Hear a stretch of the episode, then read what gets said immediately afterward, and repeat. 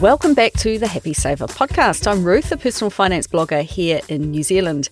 And in this podcast, I chat to a diverse bunch of people and I learn their story and condense it down so that you can hear helpful, relatable stories from Kiwis who are sharing their experiences, their tips, and their points of view on personal finance right here in Aotearoa. Now, a few conversations back and forth with Neil led me to picking up the phone for a more detailed kōrero with him.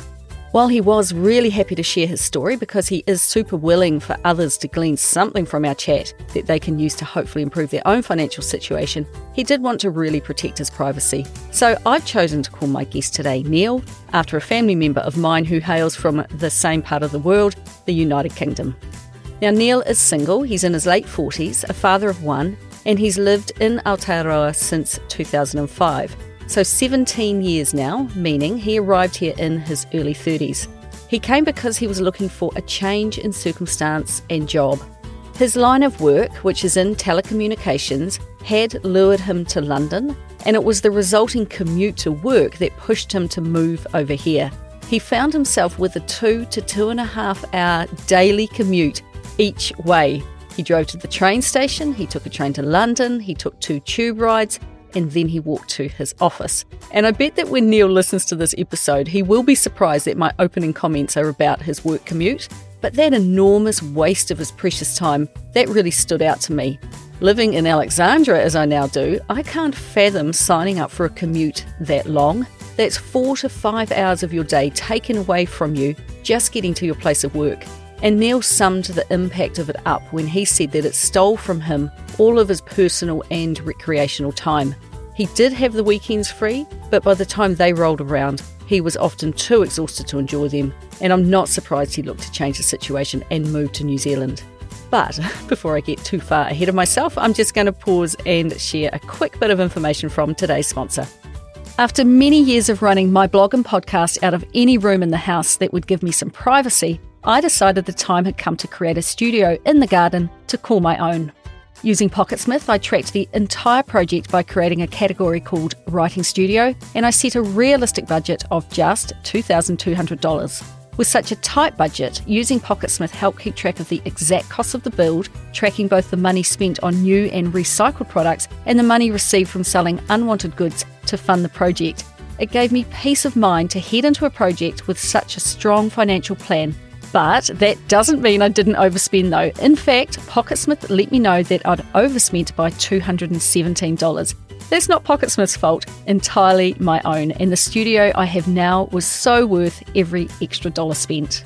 If you want to supercharge your finances with Pocketsmith, they've got a deal for you. Happy Saver listeners get a whopping 50% off your first two months of Pocketsmith's premium plan. To get your deal, go to pocketsmith.com forward slash the happy saver. That's pocketsmith.com forward slash the happy saver.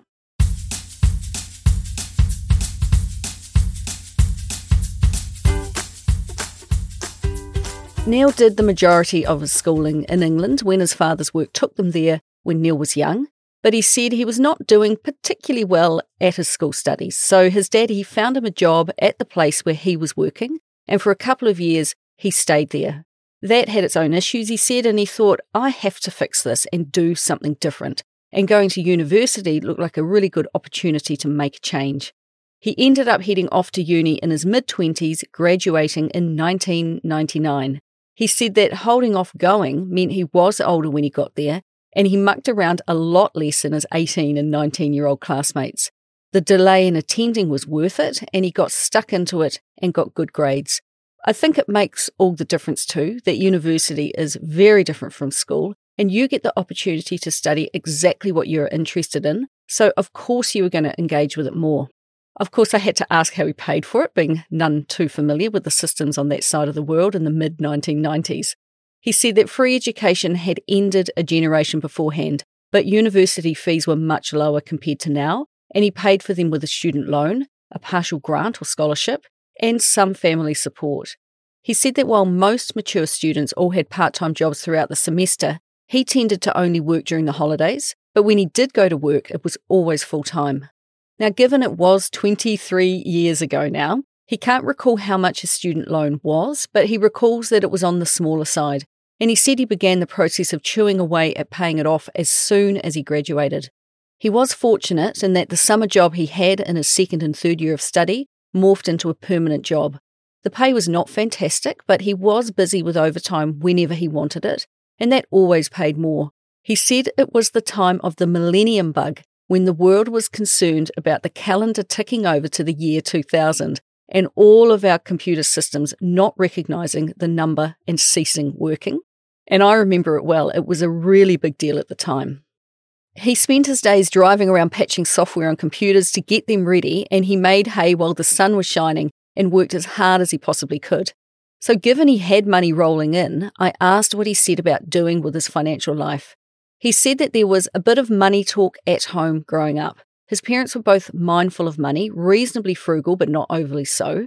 And back then, as was pretty normal for the times, they were a single income family. His mum was full time raising Neil and his two older siblings and running the household. And his dad's full time income was fairly good, enough to cover all their needs. But they didn't splurge, he said, and they went on family caravan holidays instead of international travel. He remembers that his mum ran a basic budget on a piece of paper and also in her head. And as he got older, they started to give him pocket money for jobs and the accompanying advice to not spend it all in one go. Neil was working age before he would have proper money conversations with his dad. And during those chats, his father would pass on key bits of information, such as as soon as you start working, you should put some money away. That money is not for spending, but for compounding and growing over time. That most excellent piece of advice, it did eventually sink in, but not right off the bat. It was to take a few years yet. And thinking back on some of those key words of wisdom, he said that since that time he has always kept a budget for where his money is going to go, and he never spends everything that he gets. He did save money early in life, but it was to be years later when he finally started investing that he realized that the money his dad encouraged him to put away needed to be invested, and when left alone, it would begin to compound and grow and take on a life of its own. And just on that, my thoughts for parents is to give your kids specific advice that goes beyond just saying save or invest. Telling them exactly where to save and invest is important because it can be acted on immediately and help them set these investments up early in life too, so that when they do leave home, they can just continue on adding their own flavour as they go. With his savings, Neil was able to put a deposit on his first home in 2001. He paid £95,000 for it, and he set about paying it off over the next 16 years, finally getting it paid off in 2017. He said that hindsight has shown him that he struck it lucky with his mortgage. He visited a few banks and talked with a mortgage broker and came upon an existing bank that was trialling an online only mortgage as a way to cut costs for lenders. Remember that this was way back in 2001, so doing business online was all pretty new. They offered what he explained was the Bank of England base rate plus 0.5%. At that time, interest rates were 5 to 6%, and as the Bank of England cut that base rate due to economic conditions at the time, his mortgage rate dropped and dropped until the interest he was paying on his mortgage was down to a minuscule 10 to 20 pounds a month this lender was a chance find, he said. He purchased the property with the primary intention of living in it, which with his girlfriend at the time he did. But when the chance of a 12 month contract came up in New Zealand, he decided to rent it out in his absence. And that way, after a year, if he decided to return to the UK, he would have a home to come back to. He knew his first tenant, his now ex girlfriend, and managing the property from afar was not an issue. But when they moved on, being a long distance landlord became a right pain in the ass to manage from the other side of the world, he said, so he had to pay the 10% fee of a letting agency. They turned out to be pretty incompetent, and late at night, he still found himself organising things from New Zealand, meaning he was far more engaged than he ever wanted to be. As his stay in New Zealand was extended, he decided to sell his house because it was a pain in the neck, but his sibling talked him out of it and encouraged him to hold on for what it could be worth in the years ahead. They said to Neil that if the house washes its own face, meaning it pays its own way, it could become a cash generating asset in the coming years. So, for 16 years, after all the expenses were paid, like the rates and the insurance, the letting fees, and what have you, and with interest rates being so low, all the rent went towards the principal of his mortgage year after year. Even though he never bought his home with the intention of becoming a landlord, over time it has worked out well, and he is grateful for that advice to keep it. and he still owns it today. And because it is mortgage free after expenses, he now keeps the rent. He said the decision of using all of the rent to pay off the mortgage was more easily made because it was so far away, and it was far easier to compartmentalise this investment and say, over there in England is my safety plan if it doesn't work out in New Zealand, and over here in New Zealand, I'll live on the income I generate here, just like every Kiwi does. Although he has had a few long term tenants of about five years apiece, although he never goes longer than a week without having a tenant, he still has a reasonable amount of tenant turnover. So he uses an agency still to collect rent and do safety and governance to make sure he is providing a good home for his tenants. He has managed to establish a relationship with his current tenant outside of the agency, and they work together to fix any issues, which is working out to be so much easier than having the agency faff around for weeks on end fixing the most minor of issues, Neil explained. Today, the home is worth about £250,000, about 480,000 New Zealand dollars, and after all outgoings, he is left with about 1900 New Zealand dollars a month, and this monthly cash flow has come in very handy over the years. Mostly he keeps it in the UK because he does have investments there as a result of working there, but sometimes he needs a little over here, and it's good to have a steady stream of cash available and accessible. It's nice to hear from a landlord who actually gets to keep the rent. We talked about him getting his life in order to move to New Zealand for what he thought would be just one year. He said that he had a bit of tidying up to do before leaving the UK. Although he had made good progress on them, he still had some student loans to pay off, plus, he was carrying some debt on credit cards. He credits that credit card debt as being one of his financial mistakes. When he bought his house, he started using credit cards and some store based credit cards to purchase the things he needed to do some renovations. But the balance has built up to such a big chunk of money that he was now paying high interest on that and he realised that he'd made a mistake. Plus, he said the house didn't increase in value in line with what he was spending on it. In the end, his girlfriend at the time paid his debt off for him, meaning that he stopped paying high interest, and he paid her back in full, giving him an excellent lesson in the borrower is a slave to the lender. He felt terrible owing her money, and it taught him a real lesson. In hindsight, he could have made payments to his debts from New Zealand, but it felt better to make a clean break and leave the UK with only his mortgage. So he had a big savings push to get all his debts cleared, plus he built up a cushion of cash, just a couple of thousand New Zealand dollars, to come over here with and get set up. His employer gave him a few weeks of paid accommodation before he was able to find someone to flat with. Now, the big change for him coming over here was that he moved to a much, much smaller city and was able to live just a bike ride from his work. And as a keen cyclist, that was a win. But without the public transport options like you have in London, when he came here in 2005, he did buy a cheap used car with borrowed money. And I find that with people and debt, it is often a case of two steps forward and one step back before they can finally stay clear of debt. He knew he felt uncomfortable owing money, but that had not yet translated into saving up enough to pay cash for big items, and we learn these lessons over time. Now, he was fortunate to have stumbled across a link to the Motley Fool way back in about 1997. They published a book which I think was called The Motley Fool Investment Guide. Neil read it, he digested it, yet he didn't act on it until well into the 2000s. From 2006 onwards, he started to become more interested in learning about money and he started to find resources to teach him, and he referred back to that book as well. The gist of it was instead of buying individual stocks and having no clue, index funds exist and they have low fees with broader diversity. It was a book on the power of compounding, and it pretty much said, shut up and invest.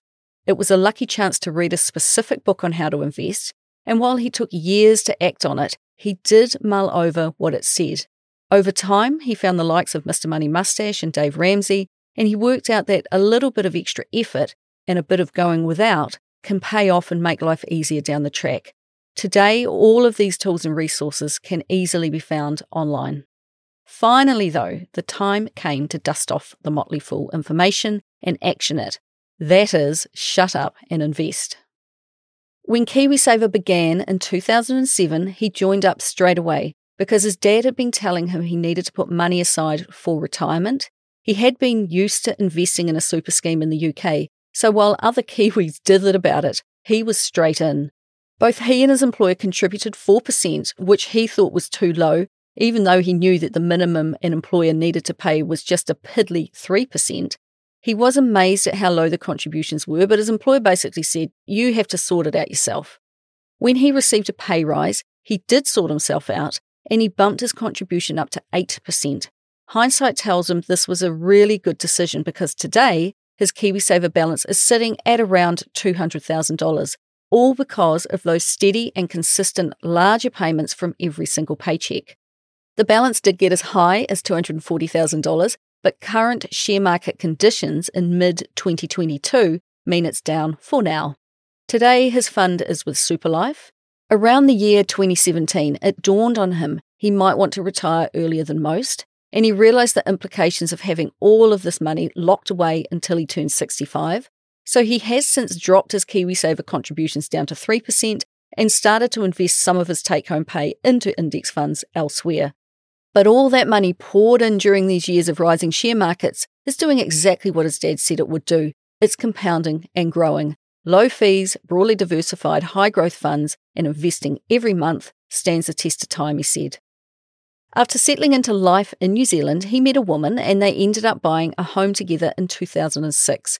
She already owned a home but wanted to turn that into a rental property and join forces with Neil to buy a home for the two of them to make their own.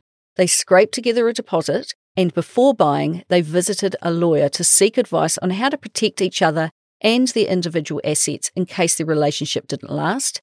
Although awkward, I'm sure this was a sound move. They had a good solid relationship, he said, and with double incomes and no kids, he gradually talked her over to his way of thinking about smashing out the mortgage and paying this off so that they could get themselves into a better financial position. They changed to a bigger home at one point, and all the while the price of the property was going up and up, or in his words, going ballistic. They kept their money separate and paid down debt while each keeping an equal stake in the property. Over time, she was sick of the hassle of her rental property and sold it, using the equity in it to clear a large chunk of debt on their shared home. The idea was that becoming debt free would give them a better lifestyle. In hindsight, he said that for a long time he was overly focused on paying off the mortgage and said he felt he might have been single minded in that goal. He wonders if it may not have ended if they had not been quite so intense on that goal. Unfortunately, as I just alluded to, the relationship didn't last a distance. They didn't get that debt all paid off. And when they went their separate ways, they split the money up in a way that meant that they each got back the money they put in. So it was an uneven but extremely fair split because she had put in more. Once they got their own money out, they split the remainder of the capital gain that the home had made in half. Although I'm sure it was sad to end a long relationship, he said that both of them were happy that the settlement was equitable and fairly managed. Neil chose next to rent for a while while he decided what to do next, and this is a good time to explain what investments he had in New Zealand outside of KiwiSaver. He said that NZX owned company and provider of ETFs Smartshares drew him in early on because of their range of funds and low fees. We actually didn't go too deeply into what he is invested in, but he briefly explained that he has a mix of the following He's got 60% of his money in the New Zealand top 50 and 40% is in the Australian mid-cap fund. Once he was well on his way to being more organised with his money, Neil was extremely fortunate to be gifted a large sum of money from an inheritance. It was about 300,000 New Zealand dollars. And by the time he received this, he had the knowledge to use it wisely. By this point, he realised he needed more exposure to the US and the UK share markets instead of being concentrated in the relatively small New Zealand and Australian share markets. So this money stayed in the UK and he invested in the FTSE 100, which is 100 companies with the highest market capitalisation listed on the London Stock Exchange, and the FTSE 250, which consists of the 101st to the 350th largest companies listed on the London Stock Exchange. But again, still no exposure to the US. So in recent years, he has been diversifying even further and investing in the US 500 and, more lately, a total world ETF fund. I asked, given that he is so settled in New Zealand now, if he would consider selling his UK property. He has considered it, but owning this property gives him further diversity over and above these share investments, and that monthly cash flow has been really useful too. So, over the years, he has diversified a huge amount, and now he has a lot of money invested outside of his KiwiSaver fund. And he said that as long as he has the discipline to keep adding to it, keeping it accessible works well. And as we will soon learn, although there is no desire to dip into it at this stage of life, he might have to. While renting after the breakup with his partner, he began a new relationship, and in an exciting surprise, they fell pregnant. Neil thought it was wise to buy a home, so used the $400,000 from the sale of his previous home to put a deposit on the next one, which he paid about $860,000 for. He wanted to get some stability for this soon to be family of three, and although they had started the process of drawing up a property relationship agreement, with a child about to enter the picture, it got a lot more complicated and it didn't get completed. Although he is now a doting dad, his relationship with his partner only lasted a couple of years, and they are still trying to reach a settlement over the sale of the property, the value of which rose to about 1.3 million in just 2 years. The ease with which his previous relationship ended, with each walking away with what they had put in, plus an appropriate sharing of profits, was not to repeat itself here, and he remains in the midst of working out both the length of their actual relationship, because that is important, and the division of the money, or not, brought into the relationship and the contributions made while together. Now, I don't want to deep dive into this because I'm painfully aware that there are two sides to every story, but there are still some details worth sharing to prevent an ongoing legal battle for others. I asked Neil where he went wrong. He said that in hindsight, in a new or even a more established relationship, you should still take steps to protect yourself and each other, particularly if the wealth is unequal. If one of you is coming into a relationship with all of the money, you both need to establish a lawfully binding contracting out agreement at the start of a relationship, not later on when it's going to be perceived as a heartless contract. For the person who is not contributing financially, but in other ways, you need to be clear about what your expectations are in the event of a breakup you have to be really explicit. And it's a hard and uncomfortable thing to work through. In his case, they never got that sorted early, and it's made it more complex now that the relationship is over and that they have a child together. As I was writing this up, I heard some big news. Wait for it. Apparently, Jennifer Lopez and Ben Affleck got married.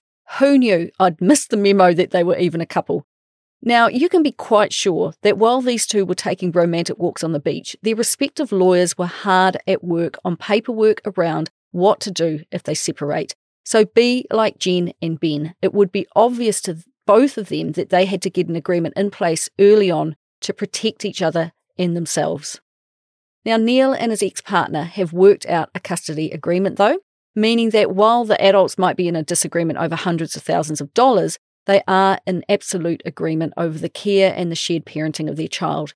They have been using the mediation services provided by the government, he said, using a mediator to work between the two of them, and they have reached an arrangement they are both in agreement on.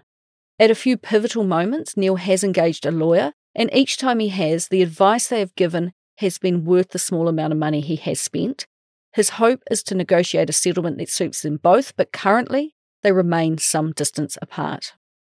He said that you need to work out what to walk away from and what to fight for. And even though he is saddened by his current situation, he tells himself that at least he has options.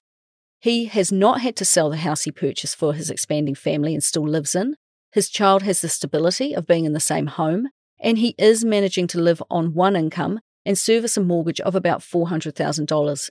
Some of that extra cash flow coming from his home in the UK is really helping him right now and running his home here in New Zealand. The house is not the right house for him now that there is one less person in it, and he is also conscious of the transaction costs of selling and moving. And no more girlfriends for him for now. He has learned his lesson, he said, and he won't ever go into a financially uneven relationship again. I asked him if it ever crossed his mind to just walk away from the money Yes, it has, but only if any settlement was airtight and 100% complete.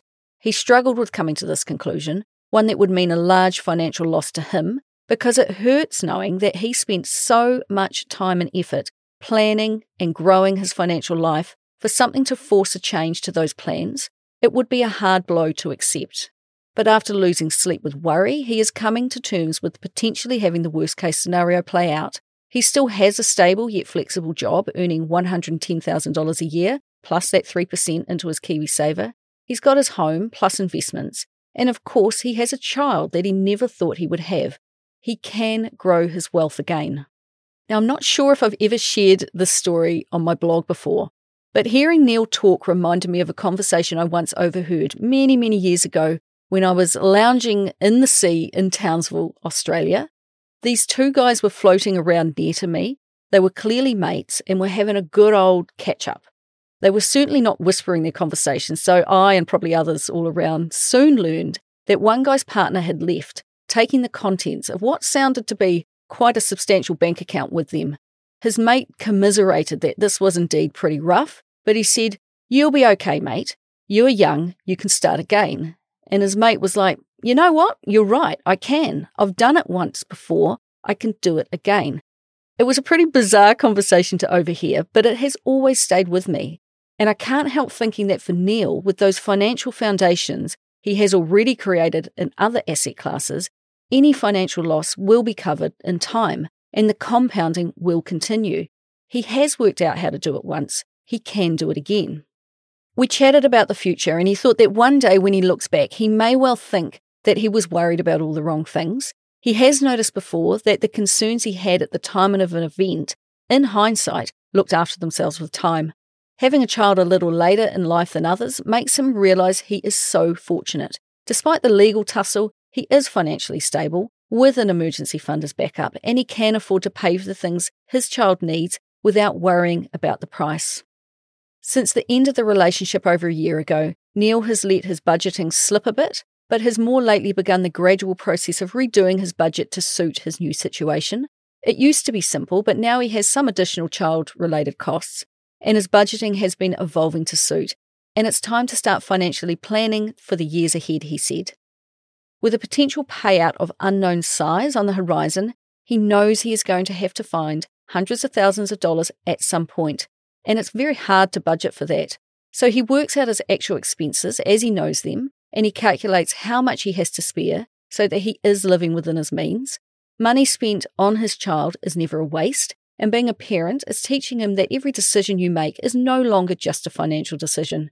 He's smoothing out those bigger costs, such as the annual car insurance payment, by using sinking funds so that they gradually build up over the year. He is trying to remove as much uncertainty from his spending and earning as he can, and doing his best to avoid dipping into his emergency funds, which still sit at over $10,000 because it feels reactive and shows a lack of planning to do so, he said.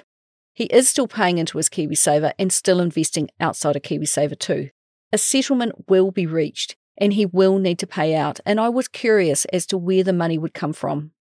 He does not want to borrow more money because increasing the size of the mortgage will have too much of an impact on his monthly cash flow, he said. So it is more likely that it will come from the sale of some of his shares, either New Zealand based ones, UK ones, or a mix, meaning that when he sells an asset, he will lose the income that they have been generating, which to date he has been reinvesting. Today, if he were to add up all his wealth, he thinks it would sit somewhere around 2.2 to 2.4 million, with a lot of that value in the home he lives in and the house in the UK. But safe to say, the money is there, just working out how to release it will be the deciding factor.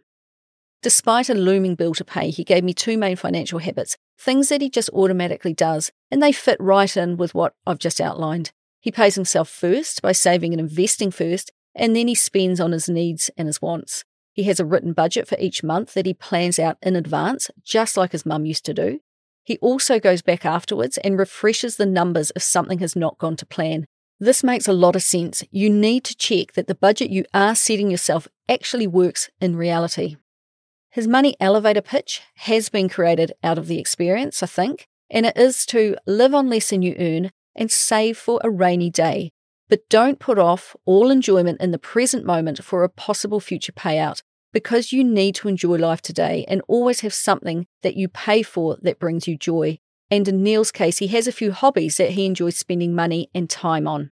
His biggest financial triumph was starting to invest earlier in life, closely followed by buying a house, holding onto it, and chancing upon that really good mortgage deal that helped him pay it off. and what might Neil's greatest financial misstep be. Acting on the Motley Fool book when he first read it would see him in a different position today.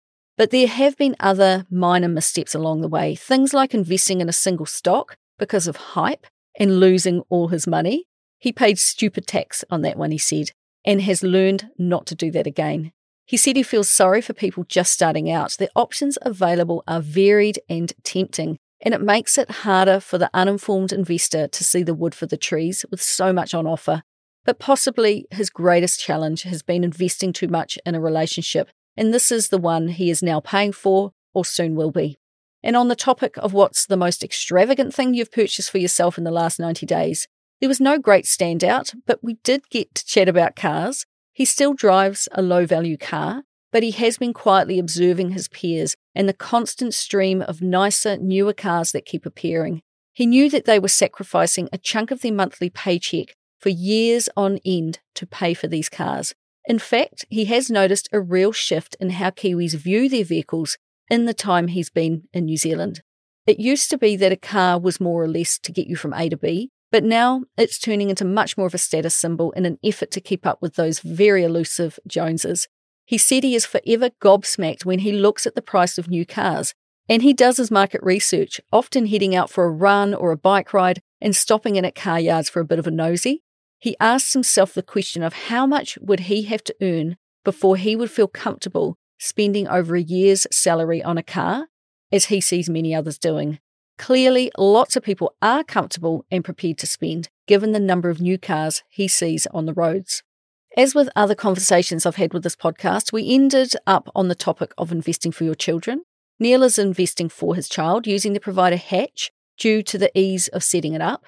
He is investing in just one fund, a broadly diversified ESG fund, which stands for Environmental, Social and Governance, because he has taken the view that now that he is investing for someone who was getting started so much younger than he ever did and will be around a lot longer, he thinks maybe he should be investing in environmentally aware funds.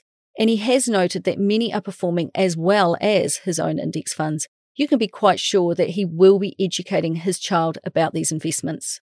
And I asked Neil what he would do if he could retain all of the knowledge that he has today regarding money and he could go back to his 15 year old self and start again whether that be the same or something quite different. At a few points in time, he would have asked himself if he needed to be dedicated to his plan for financial independence and why, once he learned about low cost, broadly diversified funds and dollar cost averaging in the 1990s, why didn't he start investing? And his answer to my question came to mind as I was answering lots of emails during the week. I got an email from a person in their early 30s who said that they loved my podcast, which is very kind, but they often don't relate to the stories of people in their 40s and 50s. They asked me to interview more people in their 20s who are financially sorted. Now, I do try to find these people, but the thing I've found is that most people are like Neil or like myself. We didn't know about good financial management when we were young, and it took us a while to learn and get started. By the time we start sorting ourselves out, then bam, we're already in our 40s. But the fact is that every single person I speak with says something along the lines of, I wish I knew about this when I was young. Or they are like Neil, they did learn about it, but they just failed to act. So if you're listening to this and you are young, don't just end this podcast and get on with your day. Please take action. And if you are under the age of 30 and you have got yourself on the path to FI and have developed some excellent financial habits that you want to share, please reach out to me at ruth at thehappysaver.com because I'd love to interview you for this podcast. And as for those wanting more information from Neil about the resources that he has found useful, what books or podcasts or blogs would he recommend? He said that he used to listen to Dave Ramsey religiously. He found his common sense approach to money and his stay out of debt message useful to listen to, but he is slow to recommend him these days because he is getting a bit off message with his political views, and I'd have to say I completely agree. Otherwise, he would encourage you to find a money book, any money book, and just start reading. If you find a book that works and resonates with you, it's really easy to find the next book and the next book after that. That original Motley Fool book he read might not be as relevant today, but the concepts are still valid, and the new knowledge he picks up along the way, it just adds to his understanding of growing wealth. He enjoyed the new Mary Holm book called A Richer You recently, And it is, he said, a gentle read, encouraging caution and common sense, two concepts that will work well in finance. Now, I'm almost there, but before I wrap up, I have another quick message from today's sponsor. If you want to supercharge your finances with Pocketsmith, they've got a deal for you. Happy Saver listeners get a whopping 50% off your first two months of Pocketsmith's premium plan. To get your deal, go to pocketsmith.com forward slash the happy saver. That's pocketsmith.com forward slash the happy saver. Now, firstly, a huge thanks to Neil for sharing his experiences of moving to New Zealand and setting up a life here I think that he will be reflective of many new New Zealanders. They move here, but they keep a foot in their old home country as well. And it's a matter of working out how the two systems work together.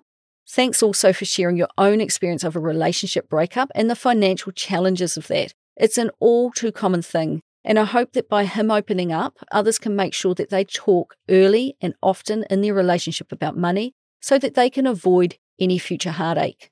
Neil has come a long way in life since his move from London to New Zealand. His one year has turned into 17 and counting, and I'd imagine that there is no chance of him ever signing up for a four to five hour commute to work again because he has realised, especially now that he has a child, that time is a commodity you can never earn back. Like you use money wisely, you need to use your time wisely too. And I think I struck Neil at a time of transition. He was trying to level himself up again while still dealing with the fallout from a failed relationship, but one that has given him such a perfect gift, a child. He had been paying increasing attention to his finances with each passing year, and when a woman entered his orbit, particularly in the second relationship, he assumed, I think, that they would most likely fall in sync together over time. But every single one of these podcasts I create, it shows me the myriad of backgrounds people come from and the diverse ways that they learn about money and form views of money, meaning they are not always compatible with their partners.